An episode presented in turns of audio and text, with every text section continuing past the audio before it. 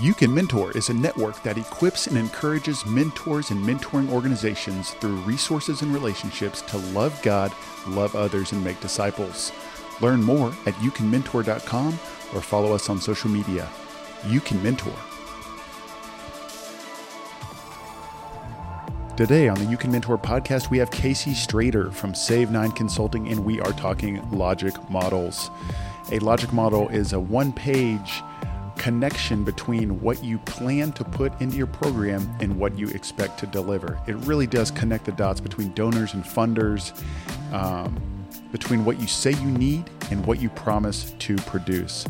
Logic models are an incredible tool, not just to raise money, but also to support and encourage you and your staff as you lead your mentoring organizations. So, if you're a mentoring leader, check out today's podcast, share it, give it a five star we're talking logic models, folks. And remember, you can mentor.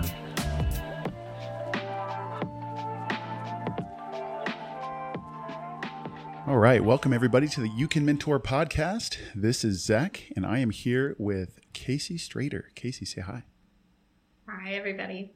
Um, Kayce has um, this is her second time on our podcast. She uh, was on our podcast back in I think 2021, talking mm. about I think, how to run a healthy nonprofit. And so she's kind of my go to person in regards to all things like talking about boards, talking about strategy, mm-hmm. talking about logic models, like all of the all of the big things I call Kayce. So, but yeah, so Kayce, why don't you tell us a tad bit about yourself?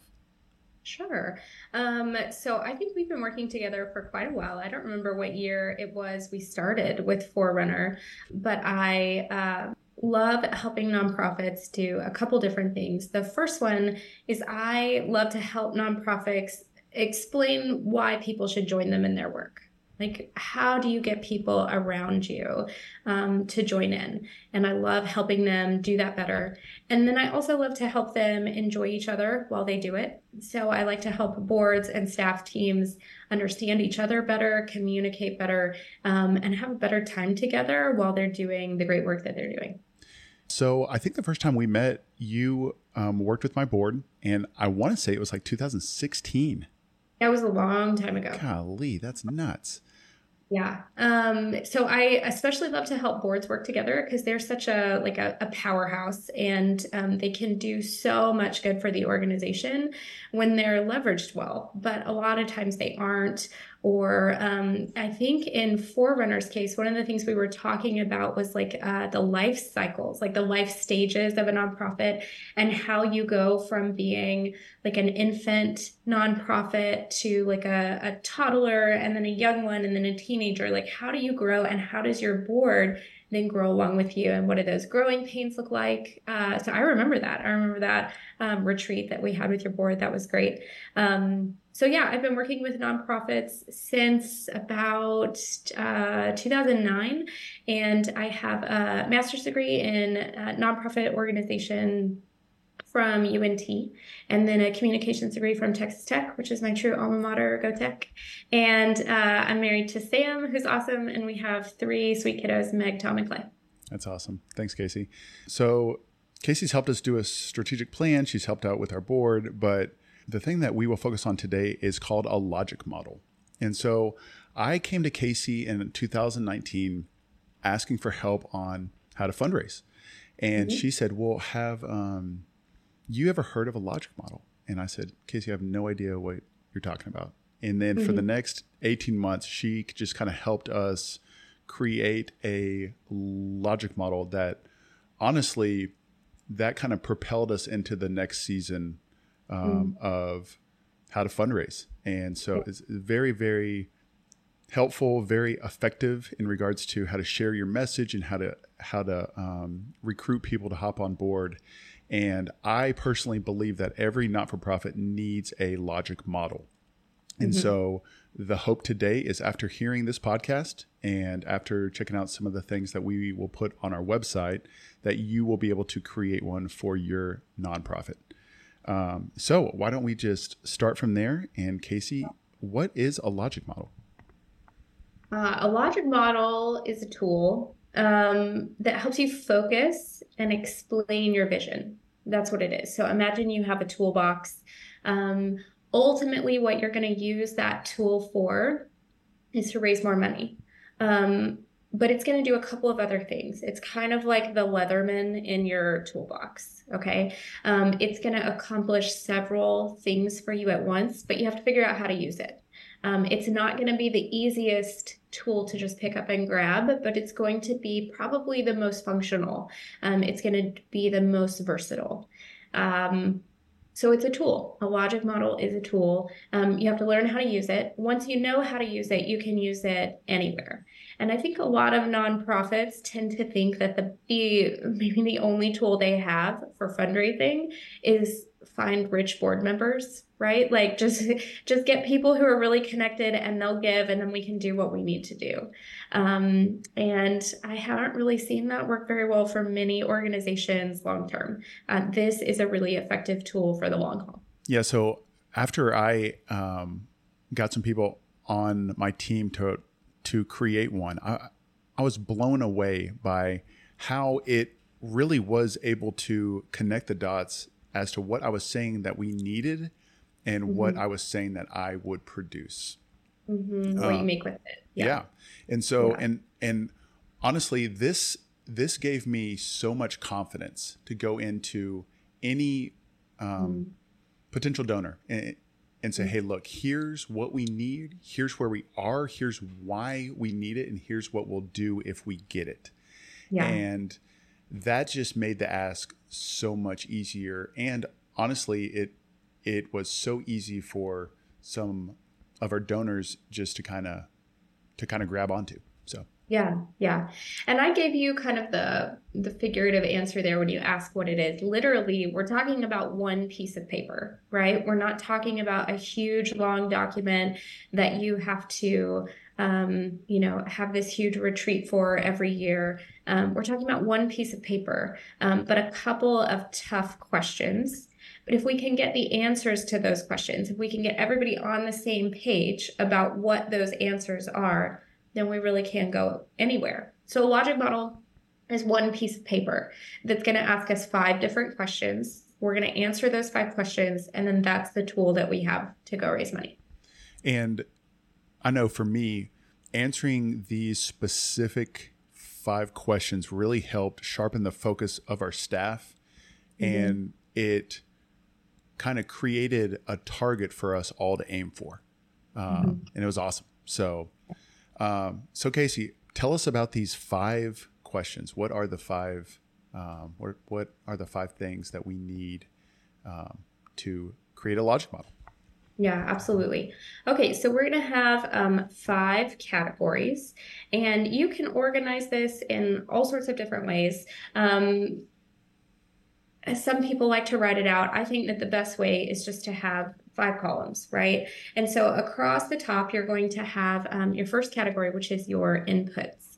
And your inputs is everything that you're going to um, expend into a program, right? Um, the next one is you're going to have your um, activity. This is what you're going to do. Um, you're going to have outputs. This is the kind of natural outcome of what you did. You're going to have outcomes and then you're going to have impact. So it's a very high level view of the five. But I kind of like to talk about um, them in order of importance, right? And so to do that, we look at the far right hand side of this thing. We fast forward to the end and we look at the impact. So that impact is going to be really the first question we need to answer. And impact is what are we going to change? Not tomorrow and not next year, but eight to 10 years from now. Why are we doing this? What are we trying to do? So, eight to 10 years from now, what do we want to see change in the community around us for the community we're serving? Uh, what do we change? And the thing about impact is you never really exclusively own it, right? Because people are going to be affected by lots of different things, maybe even more than one organization. So, you're not saying that you are going to be the sole exclusive uh, creator of that impact, but it is what you want to see. So, eight to 10 years from now, what are you hopeful for? Like, why are you doing this? And if you can have one impact statement that everybody agrees with, then we all know what we're aiming toward. Yes. So, like for me, we did after school, we did mentoring, we served mom, but our impact statement would be something like, um, like, and Kayce, I could be way off on this, so if I am, you can tell me. But we want 80% of our mm-hmm. young men to attend um, secondary education in some form or fashion. Mm-hmm. Yeah. So, and I think back when we did that, we even said a little bit more than that, right? Yeah. It wasn't just that they were going to attend secondary education, but they were going to be faithful in their families. They were going to contribute to their community. Like it was like three things. Yes. That describe these boys as men. Mm-hmm. Like, what kind of men do we want them to be eight to 10 years from now? Yes. And their their mom is going to affect that, right? The church they attend is going to affect that. There's going to be teachers who have part of that impact. Like it's not just us. It's not just Forerunner. But what kind of men do we want them to be? Perfect. And so that, that that's the big question. Yeah, I think we said something to the degree of we want them to be in some kind of school after mm-hmm. high school. We mm-hmm. want them to be faithful in their faith, and we mm-hmm. wrote out what that looked like, and then yeah. we wanted them to be positive, um, positive men in society, and we mm-hmm. said what that looked like. Yeah. And so, what's so cool about that impact statement is you can go kid by kid and say, "Hey, did we accomplish this with this kid? And yeah. it's either a yes or it's a no. So, mm-hmm. yeah. yeah. Yeah. It, it does need to be something that's measurable. Even if you're not the only organization affecting it, you need to know eventually, like, are we doing it? Did, are we getting there? So, for organizations that have been working for a given amount of time, like say 15 years, are they already starting to see some of that or not? Um, but that impact statement is going to be something that everybody agrees to. We can all point to it. It's like the it's the scoreboard, right? Like we all say we know what we're aiming toward. That's what we're trying to accomplish. And we want to be able to know if we did it or not. Exactly. So, impact, what we hope to see in 8 to 10 years. What are yeah. we going to change? Yeah what are we going to change what's going to um, what's going to be different because we existed and because we touch these kids at this point in their life like what um, what will we move and yeah. i know for me this this was super encouraging because so often i'm asking myself man am i even making a difference but mm. this this impact statement helped me say okay i hung out with this kid and I can see them trying to make uh, specific progress in this area, which is part of our impact statement. It's very, very helpful. Yeah. So. Yeah, absolutely. And for some organizations, this is going to pretty closely mirror their vision statement. Um, it may closely mirror their mission statement. It, it doesn't have to. Um, but you also don't need to think that you're completely reinventing the wheel. You're probably going to repeat or reflect some of the really important words from statements you already have, uh, mission or vision. Um, and the other thing here to point out at the beginning is you can have a logic model for each program that you have in your organization, but your impact statement is going to be cut and paste, right? Like, because all of your programs within your organization, unless your scope has crept really far over should all be pointing at that same level of impact, that same type of impact. So you may have five different programs, five logic models. You're going to have the same impact statement for all of them. That's right. Um, this might be out of bounds here, so tell me if I am. But okay. what what is what, how does like your uh, how does your theory of change um, come into this? Yeah. Um, a lot for a while, people have used those terms pretty interchangeably. Okay. A logic model and a theory of change. A theory of change is much more connected as a document to the community around you. So, most of the time, your theory of change is going to include lots of other factors outside of you and how you fit within the wider community. It's more of a, a big scope survey of, say, your town, your community, something like that. And a theory of change is tends to be much more collaborative. A logic model is uh, much more siloed, right? We're going to look at one program and we're going to take that program all the way through. Okay, that's awesome. Thanks. Um, okay, so what's next? Okay, so we're going backward, right? So we've got this, uh, and hopefully listeners can go and, and look at a, an example of this. But we've started on the far right hand side of the page. We have looked at impact. That's where we're headed. Um, but we know that that impact is going to be a little ways away, like eight to 10 years at least. We're looking at um, longer term consequences. The um, next thing we want to look at now, we're going to back up and say, okay, how do we get there? So we're going to come all the way back and we're going to say, what are we working toward? And so for a given program um, that you decide you're going to do, or maybe that you're already doing, because you can do this for an existing program or you can use it to create a new program. It can be for either one. Um, but take, uh, say, uh, pick one. What's a, a program at Forerunner that you would uh, highlight, like after school or moms or one-on-one mentoring? Let's do one-on-one mentoring. Yeah. Okay. So the one-on-one mentoring. Um, uh, so what you want to do is back up and say, what's it going to take for us to put this on? Like, what is this going to cost? Not just the the line item in the budget, but you can, but also as an organization, what kind of skin do we have to put in the game? Like, what are we going to put on the line for this? How many volunteer hours is it going to be? How many staff hours is it going to be?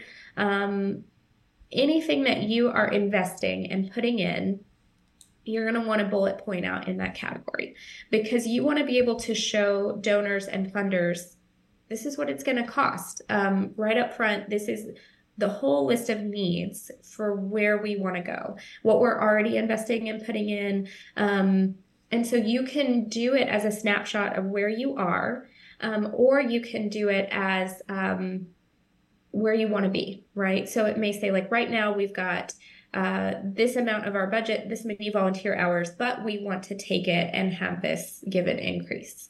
And so that line of inputs is going to be everything you're investing to make the program happen.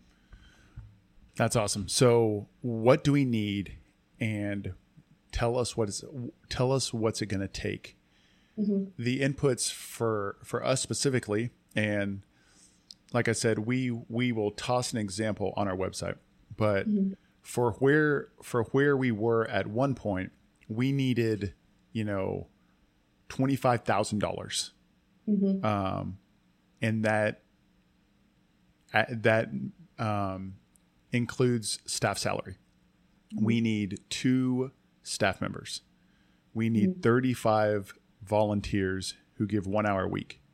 Mm-hmm. We need office space and we need um, safety training.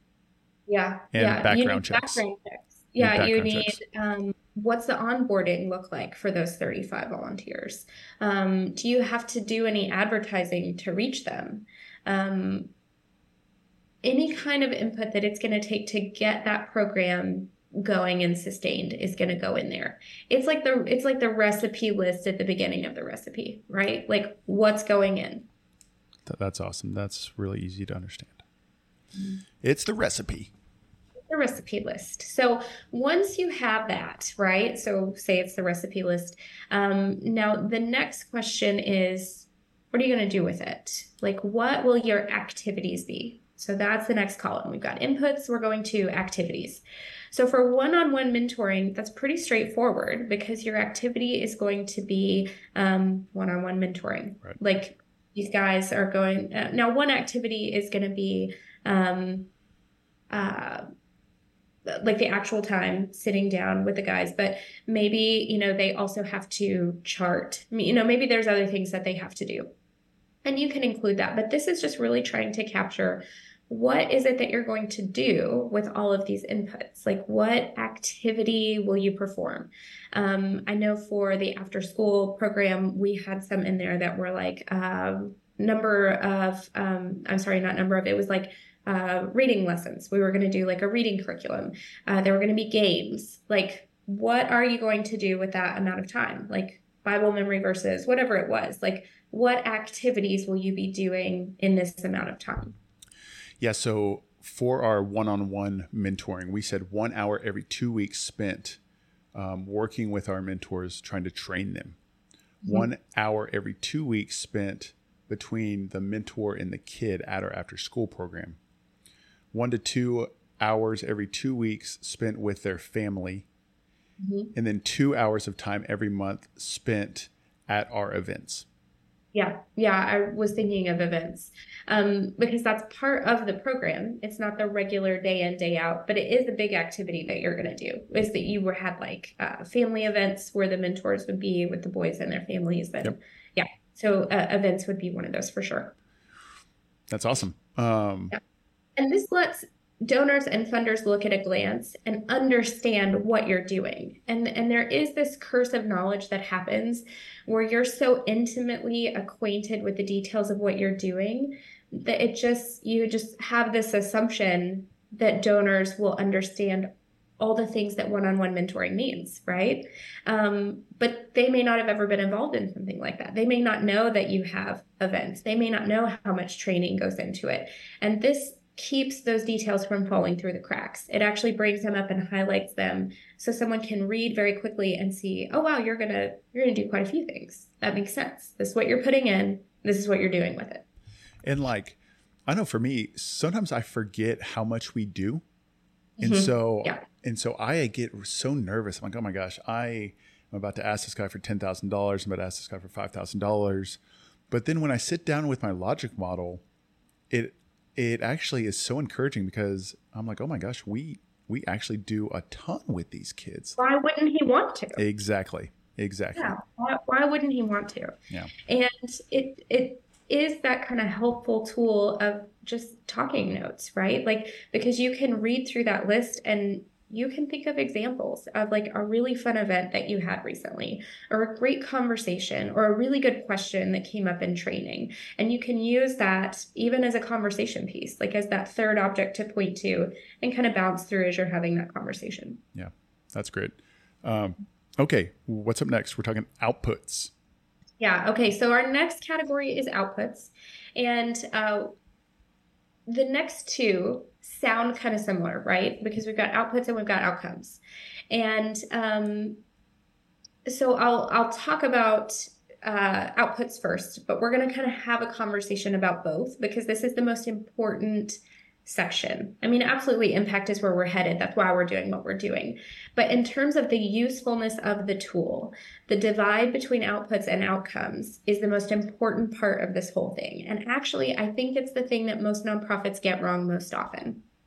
So, what an output is, is it's what happened after your activity. It's just what happened. And it really has no connection to skill or effectiveness or or anything like that. It's just what happened, right? So, for example, if what our uh, activity was was handing out flyers, then our output is going to be the number of flyers handed out. It has nothing to do with how many people read them. It has nothing to do with how compelling the flyers were. It has nothing to do with how many sales were made after we handed out the flyers, if that's what we were doing. It's just what happened. And so our output is going to be the natural result of our activity. So, for example, in this logic model, um, I think we had something like number of direct hours mentoring was yep. one of our main outputs. Yeah, so our outputs was number of hours mentored, and then we mm-hmm. had, you know, uh, we had 28 kids paired with a mentor for a long term relationship. Mm-hmm. We had 90% of mentors visited their kid outside of the after school program every other week. Mm-hmm. And then we had 50% of mentors visited their kid once a week at the after school program. Mm, yeah. So we have our inputs. Hey, here is what we need. We are, have our activities. Hey, here's what we did. And then what happened. We matched we matched mentors with kids and then x percent of mentors did this x percent of mentors did that and this is how many hours they spent doing it yes right? yes um, but here's what we haven't answered with that what good did it do exactly right? We didn't talk about that. The outputs do not capture any change, they just capture activity. And so I always give this example. Um, I kind of collect the collateral materials that we get mailed by different nonprofits and stuff. And I always, like, I, I just look at it with probably a bit of a critical eye. But I, I got this, uh, we got this mailer from a missions organization that we had donated to. And it was their end of year mailer. And the theme of it on the front, it was kind of like their annual report at the end of the year. And it had a globe on it and it had these planes. And the plane, the little planes were like crisscrossing the globe with like flight paths all around them. And that was the theme of it. And you opened it up and it had all these really big numbers, right? It had like numbers of miles flown by these missionaries and number of trips and, and all these things. And I remember thinking, well, did it work? Like, did it matter? did it did it change anything? Like your people flew a really long way, but should they have flown less? Like, should they have flown more? I don't know. I'm just looking at this thinking, I don't really care as a donor how many miles your people flew. But I can promise you what happened is it was almost time to make that thing and they needed some numbers for it. They needed to show what they had done. And some of the easiest numbers to find were how many miles they'd flown. Right. Right. Because you don't have to plan ahead to measure that. And that's a key point of this difference we're going to talk about with outputs and outcomes. You don't have to plan ahead to measure your outputs. You can look back and just measure what happened, right? Like, well, just look up the tickets, just look up what we bought. And I'm sure some poor lady in the office was tasked with like figuring out the numbers of miles that these people flew. And it was a great big number and it seemed impressive. So they put it there. But I don't know if it was the right number because I don't know what changed. And we didn't give to them because we don't want to give so that missionaries can fly around a whole bunch. That's not important to us. Like that doesn't change what we want to help change. And so that's an example that I always give of like a really big, impressive number that seems like they did something. Um, but it's just what happened. And that is a big difference between an output and an outcome. We're talking about what happened versus what changed. And so outputs are just going to be a list of what happened because of the activity that you did. It's important, but it's not the most important. And we're going to divide how we talk about them. And I know for me, guys, I'm not down with the numbers. I just want to help kids. Mm-hmm. But whenever I started to um, get to know Kayce and learn about a, learn about a logic model, I began to get really interested in all of the data because it helped me get motivated to spend time with kids. Yeah. And whenever we give out these surveys and when we figure out where kids are and then they come into our after school or one-on-one mentoring and then here's the change that happened, that spurred me on. Mm-hmm. And so while my first hope to create a logic model was to fundraise. It did so mm-hmm. much more than that. Yeah. It helped me become more and more inspired to serve. Mm-hmm. And it also helped us ask some, you know, really big questions. Like we found out through all the after school programs and through all the events and through all of the mentoring, we were spending like a ridiculous amount of time with each kid per year. It was like 700 hours. Mm. And we started asking ourselves, huh, could we get the same result with 500 hours? Could mm-hmm. we get the same with 300 hours? And mm-hmm. so, like, we started asking ourselves those, and we started just to see how we could get the maximum amount of result while um, trying to be the best stewards with all of our staff and all of our time and all of our money. And so, um, and what so, yeah. you just described there is an outcome question, right? Like, and and so let's talk about that section real quick. The outcome is going to be everything that changed. Output is almost always going to start with number of, like you listed off, number of hours. This number of uh, people here, number of visits here. So your outputs are just going to be a pretty simple measurement, just what happened. Outcomes, however, are almost always going to start with percentage change, right? Like percentage change of um, reading scores, percentage decrease in disciplinary action, um, percentage increase of survey uh, happiness, percentage decrease surveyed anxiety. Like whatever it is that you're trying to change, we need to articulate that and we need to measure it. And so when I am drawing a logic model for an organization, I draw out all these boxes and I make a really, really thick black line between outputs and outcomes because I want them to see we're making we're talking about a, a, totally different conversation on the other side of this line because when we're in outputs we can measure what happened later.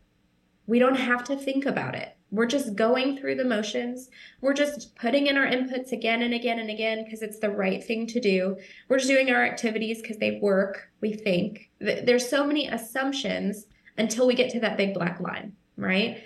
And when we cross over that line, now we are exposing ourselves to the idea that our assumptions may or may not have worked. And now we're going to find out. And the way that we're going to do that is we're going to plan ahead of the change and how we're going to measure it. Outputs can always be measured retroactively without prior planning. Outcomes, we're always going to have to have a baseline. So we have to really think about it. And we have to think about the kind of change that we want to see. And then how do we capture enough information to know whether or not we move the needle, right? Because the stewardship conversation you were talking about, that's fascinating, right? Like, what if we could because we're not just going to work less we're going to help more boys right we're that that represents real people. More people we can help. If it's not 700 hours a boy but it's 350 hours a boy we're talking double the boys. But before we just cut a boy's hours in half we're going to make sure that he is going to get to the same level of impact and we're going to measure the kind of change that we want to see.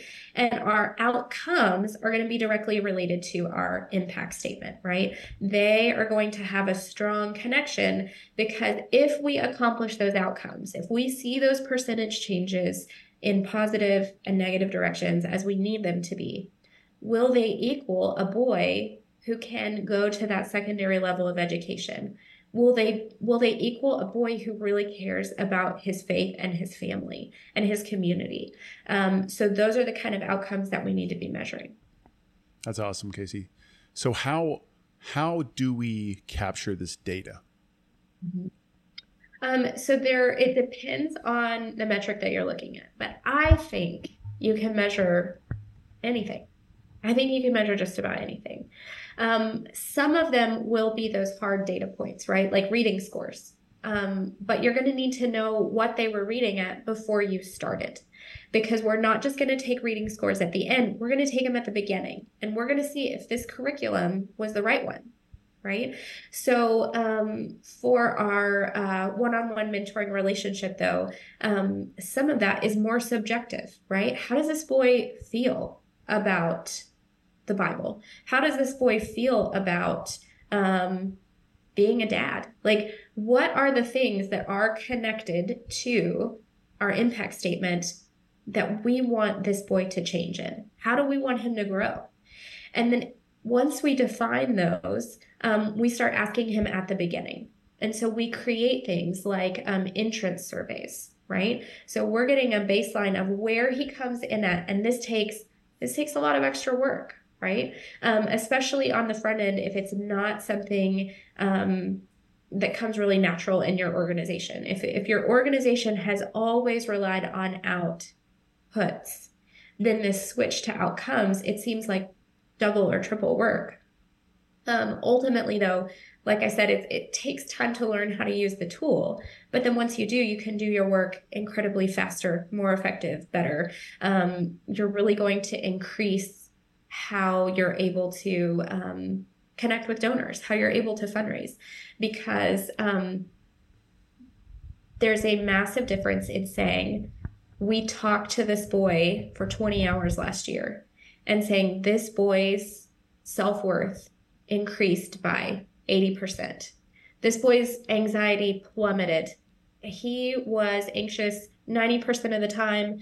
Now he feels uh, steady, stable, and secure um, almost 100% of it. Well, whatever it is, like whatever the needle is that we're trying to move, we're able to to tell our donors that we know we are affecting change in the areas that they care about.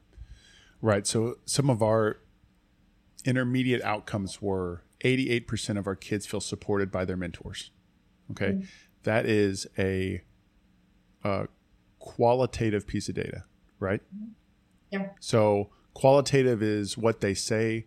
Uh, quantitative is like that is in the numbers, right? Mm-hmm. Yeah. It's great. Well, and qual- qualitative is going to be, um, it's just going to be more subjective, yeah, right? right, right, right. And, and, we will need to ask them at the beginning, um, and we'll need to ask them ongoing, right? We're going to need to ask them at different points in the year. We're going to need to ask them at the end of the year. Yeah. So I, whenever I found out that 88% of our kids feel supported by their mentors and 75% of our kids have heard about a relationship with um, Jesus Christ out of the mouths of their mentors. Mm-hmm. Whenever I found out that 58% of our kids feel comfortable asking their mentor uh, questions about faith and life, and 78% of our kids said that they would turn to their mentor in time of need. Mm-hmm. That set me that's, on fire. Yeah, and, that's huge. And I went from being like, yeah, let's, I guess we'll do these surveys next week or next month to now, I mean, surveys are some of the most important things we do.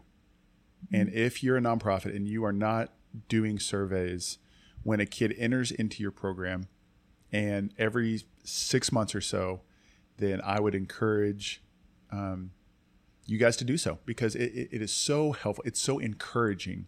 And let's say it goes down, well, then that shows you where you guys have to focus on.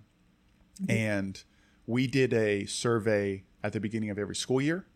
We did a survey at uh, Christmas break. We did a survey at the end of school, and um, I think the end of summer. Mm-hmm. And so those are the four that we did. And some of our outcomes, I mean, 100% of kids learned how to explain the gospel. Um, 80% of our kids received a 80 or above in language arts um, during the entire school uh, year. Um, 46% of kids um, improved in how to read. 100, percent of our kids learned 10 new, um, 10 new Bible verses, which was awesome. So, yeah. Um, so very helpful. So yeah. out outputs is what happened most of that time, it's the hours or the number of dot dot dot. Yep. Outcomes is what good did it do? What is what the, changed? What changed? That's great. Changed. What changed?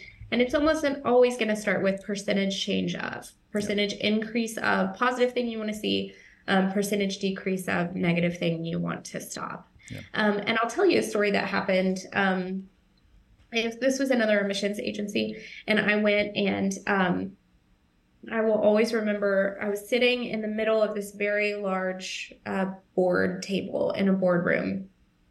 And I was texting my husband under the table. And I was texting him saying, uh, Pray for me. I think I'm going to have to give them their money back. because there was this like, uh, there was a lot of resistance, right? Like, I'm trying to teach them this. I know it can help them but there's this like unspoken resistance in the room. Some of it spoken actually. And it was like, well, like we're we're just doing God's work, right? Like we don't need to um, try to put all these metrics on what God is doing. So I was trying to like explain to them some of the biblical principles even behind some of this like planning and using strategy and things like this.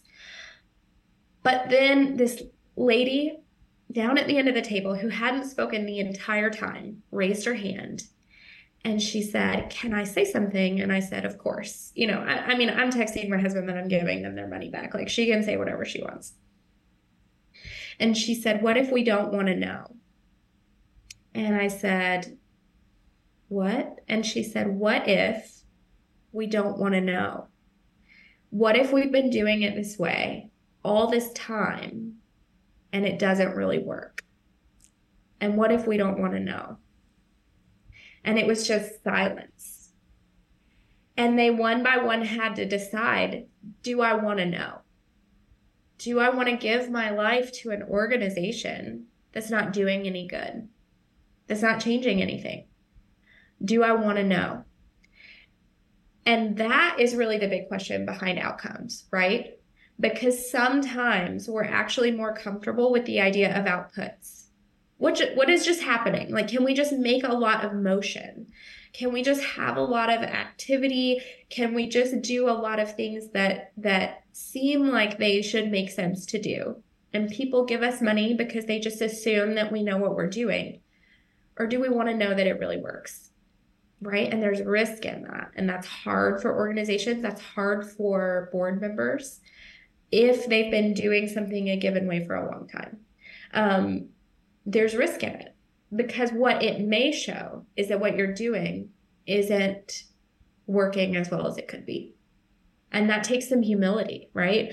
That's some risk and it takes some humility, but it is important because I think deep down, given the choice, everybody wants to be working for a nonprofit that works, like that's doing what they really say they want to accomplish. And this is the way to know for sure.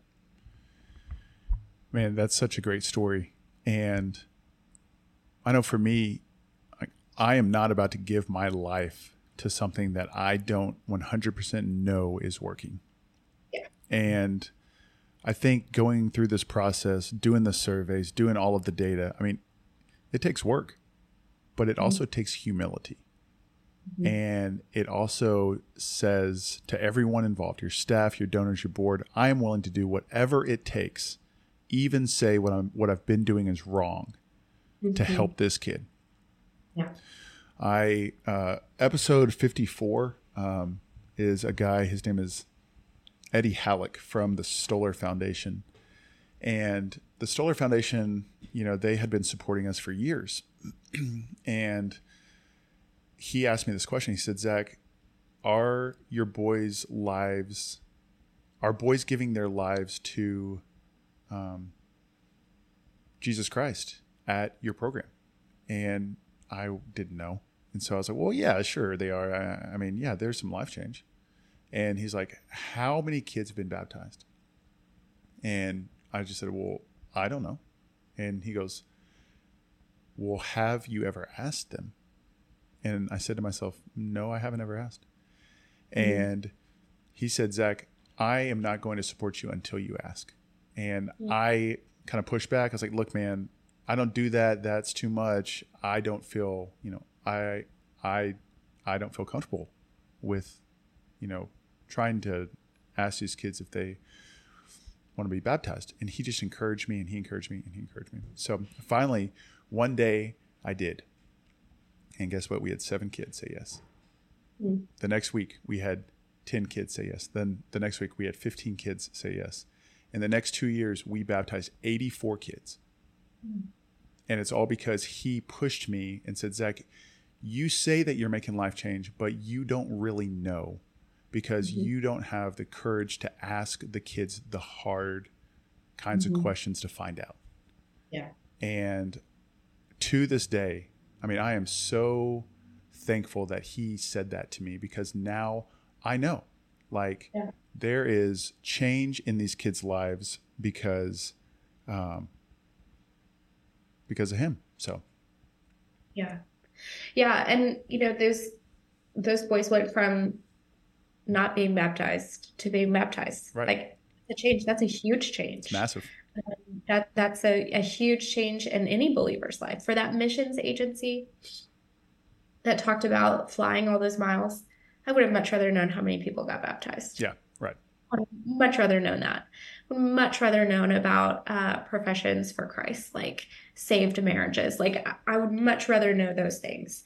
Um, and like you said, like the things that kind of that set you on fire, like the things that that are the stories that you go talk about, they're always outcomes.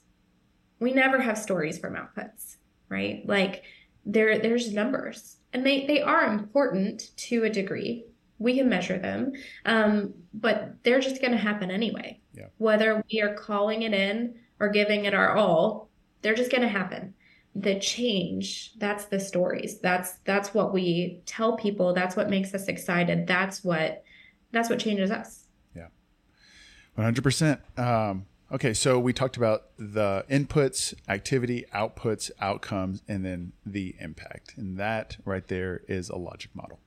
That's a logic model. Um, it seems really simple until you get everybody in the room and everybody has different ideas about what those things are, right? Um, the input, pretty simple. Um, there's not a lot of arguing about the input, it's just what you're putting in. Activities is pretty straightforward too. Um, what do we do?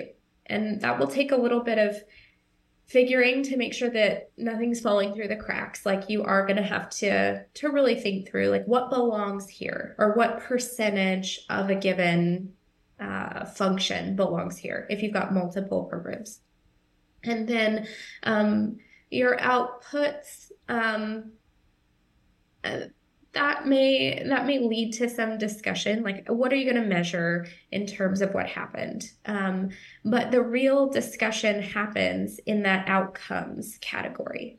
What are we going to measure? And and can we make those logical assumptions that it's going to connect to impact? And this is where kind of a, a next step or a next level um, especially if you're going after bigger funders could be um, including research so if you decide that one of your outcomes is improvement in reading scores, maybe include the research that shows that reading scores are directly correlated with entrance to secondary education, right? Well, now that's powerful because you've got outside, independent, objective research that proves that the needle you're pulling over pulls over bigger needles. And um, and so that's that's going to be a big dis- discussion point. In terms of your outcomes you can't have 500 what are the three or four or five most important ones going to be? And then how do you make sure that moving those moves the impact? Yeah. That's great Kayce. Um, anything else? Hmm. Um you know, I think that the last thing is a point that you've already touched on a little bit is that it's not just a tool for raising money. Um, this is a tool for celebration. Like this tool um, keeps your staff going. Like this is the th- these outcomes that you pick that you measure. These are the things that you pull out um, to go crazy over. And so this is a tool not just for outside your organization, but just as much for inside of your organization. So it's for everybody. Um, this is something that, it, that I, I, don't think people should view it as a hoop that they have to jump through to get a grant. Um, this is something that can really change how everybody connects to the mission. And I think that um, if you view it as something like that, um, then it's work you can do joyfully, even if it's work that you haven't had to do before. I know for me, some of my favorite days was whenever I would get that stack of surveys mm-hmm. and say, "Oh my gosh, check out Tommy." Like Tommy every day says, "Man, I don't like this place." Da, da, da, but then on his survey, he says that he went. You know, he uh, the very first day was at a four in this area, and now he's an eight. And I was just like, "Thank you, yeah. Jesus!" Like, man, that is something that I can, you know, that gives me what I need to to keep on serving. So, yeah. Okay, Kayce. Well, if people um, would um, people would uh, care to get to know you a tad bit more, tell me how um, people can find you. Sure. Um, so my website is Save Nine Consulting, um, S A V E N I N E. So they can find me there. And um, uh, more information about logic models, I think I sent over to you so they uh, can access that. Um, it's not a difficult um, tool, but sometimes the questions are hard. And so I love to help groups walk through those in group settings as a facilitator um, to help really in a, in a timely and more fun fashion narrow down how this should work. That's awesome, Kayce. Thank you so much. Um, you guys feel um, feel free to reach out to Kayce for some support and for some help. And we're thankful for you guys who tuned in. And remember, you can mentor. Thanks for tuning in to the You Can Mentor podcast. Please share this with other mentors and download our free resources on our website. You can also order Zach's book, You Can Mentor, or John's book, Mephibosheth, on Amazon. Lastly, we'd really appreciate it if you gave us a five star rating on whatever listening platform you are tuning in on. If you'd like to connect with us further, please contact us through our website because we're always looking for new guests or connections. Thank you, and remember, you can mentor.